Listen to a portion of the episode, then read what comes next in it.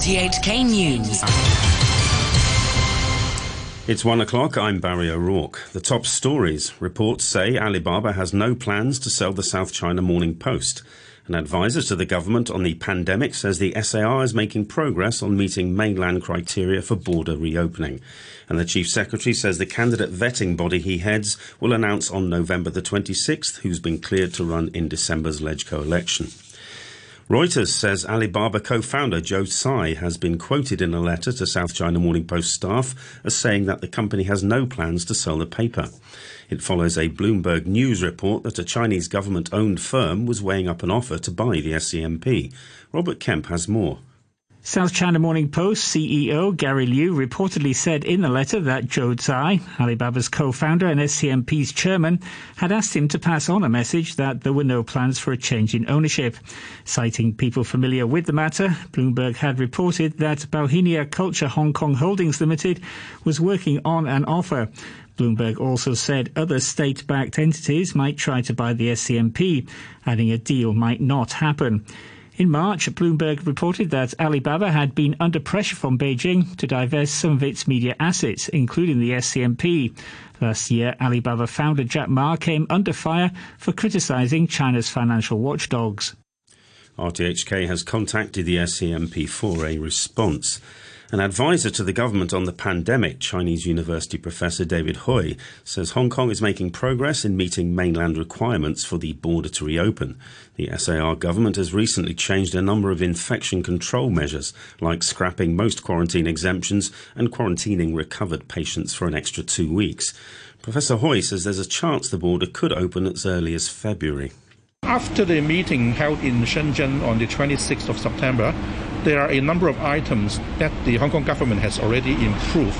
So I think we are actually getting there, and hopefully there may be a, a second face-to-face meeting. But I think it will take about four to five months, as suggested by the mainland official at the meeting in September. Using the Macau example, it would take four to five months for the border to be reopened. Professor Hui says people who opt for a third Sinovac COVID jab as a booster may need another dose sooner than if they opt for BioNTech. He was speaking after bookings opened yesterday for priority groups to get their third shots, with over 20,000 people making reservations. Here's Professor Hui again. People who receive the inactivated vaccines, they are more likely to require another vaccine. So if you have the third dose of Sinovac, then maybe in six months' time, you may need to go for the fourth dose. Now, in contrast, if we look at the Israel data, after receiving two doses of BioNTech, after about six months, only 16% of recipients will have very low antibody level. So the antibody tend to be more long-lasting, perhaps can last for six to 12 months. The government vaccine advisor, Wallace Lau, said data from Chile showed that the protection offered was similar, regardless of whether the third dose was of a Sinovac or a BioNTech jab. The Chief Secretary, John Lee, says the candidate vetting body he heads will announce on November the 26th who's been cleared to run in December's LegCo election. Writing on his blog, Mr. Lee said the Candidate Eligibility Review Committee would start its work after the nomination period ends next Friday. He said the committee would determine whether the potential candidates truly uphold the basic law and bear allegiance to the SAR. Security Secretary Chris Tang has been discharged from St. Teresa's Hospital after he had a minor surgery on his elbow two days ago. Mr. Tang says his arm was injured last week, but the swelling had recently grown bigger. He spoke to the media after his discharge. The doctor suggested minor surgery to deal with the infection. I had my surgery on Thursday night. I continued to work on Friday. I returned to the hospital last night for a checkup. The wound will need some further follow-up in future. The MTR says services have returned to normal after an incident involving a person on the track near Mong East earlier disrupted services. Services between Hung Hom and Kowloon Tong were suspended just before 8:30 a.m., while trains between Kowloon Tong and Sheung Shui ran at 6 to 8 minute intervals. At about 9:20 a.m., the railway company said the incident had then ended. A former Assistant Attorney General to the US Justice Department has refused to give evidence to the committee that's investigating the storming of the Capitol earlier this year. Justice Department officials have testified that Jeffrey Clark encouraged Donald Trump to sack the acting Attorney General and give him the job instead, so that he could investigate false claims that the November presidential election was rigged. You're listening to RTHK. The time is five minutes past one. President Biden's $1 trillion infrastructure bill has been approved by the U.S. House of Representatives, the final stage in its legislative process before it's signed into law. But a vote on a second bill on social policy and climate change was delayed until moderate Democrats could receive its full costing. The BBC's David Willis reports as well as providing billions of dollars in additional funding for the country's roads, bridges, ports and airports. The infrastructure bill includes measures to upgrade the nation's power grid and modernize both the public transport and intercity rail systems. It will also create a nationwide network of charging stations for electric vehicles. Compiling an independent assessment of the full cost of the social spending bill is expected to take at least two weeks, although Democratic leaders have said they remain confident the bill will be passed before the Thanksgiving holiday at the end of November. The Swedish climate activist Greta Thunberg has accused world leaders of deliberately postponing much needed drastic action, fighting instead to keep the status quo. Addressing thousands of young people in the Scottish city of Glasgow, she again said the COP26 summit amounted to a greenwash festival, saying the world didn't need any more distant non binding pledges seen in the previous 25 conferences.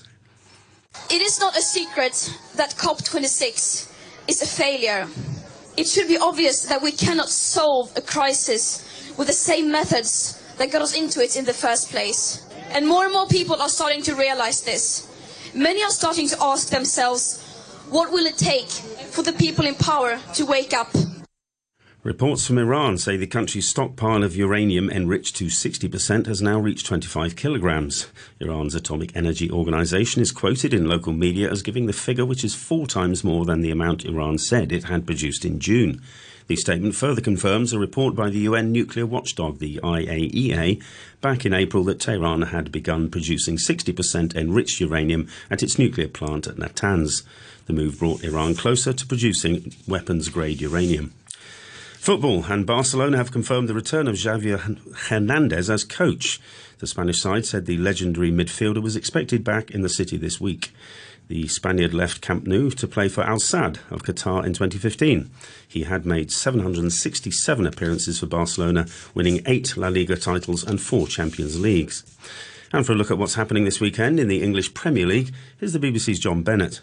Time for a Manchester derby that is full of intrigue on and off the pitch. Some of the pressure on United boss Ole Gunnar Solskjaer was lifted by a 3-0 win over Tottenham last weekend and a wonderful injury time Cristiano Ronaldo equaliser against Atalanta in the Champions League. But if they lose to Man City and the performance is anywhere near as bad as the 5-0 defeat to Liverpool, he'll be back to square one. City have their own issues too though. They lost their last Premier League game 2-0 at home to Crystal Palace. As for Ronaldo, he was briefly linked with what would have been a controversial move to City before rejoining United, so all eyes will be on the 36 year old.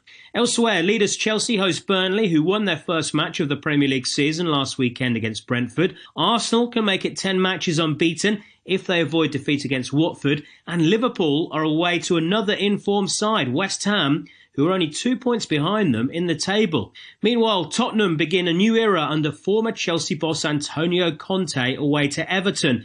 He's replaced the sacked Nuno Espirito Santo, and expectations will be high. Conte has won league titles with Juventus, Chelsea, and Inter. Meanwhile, Aston Villa slumped to a fifth consecutive defeat as Adam Armstrong's early strike earned Southampton a 1 0 win. Armstrong hadn't scored for nine games uh, before netting on his debut. The single goal was enough to lift the Saints up to 12th. Villa remain in 15th. And now the weather. It'll be mainly fine, rather warm in the afternoon, with light winds. The outlook will be rather warm during the day. Winds will strengthen from the north at night tomorrow, becoming cool appreciably more on Monday, becoming fine and dry in the following few days, and cool in the morning and at night.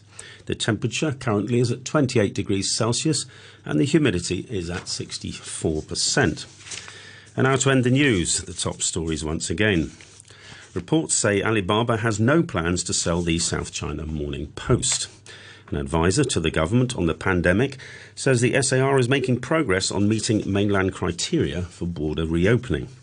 And the Chief Secretary says the candidate vetting body he heads will announce on November the 26th who's been cleared to run in December's LegCo election. And you've been listening to the news on RTHK.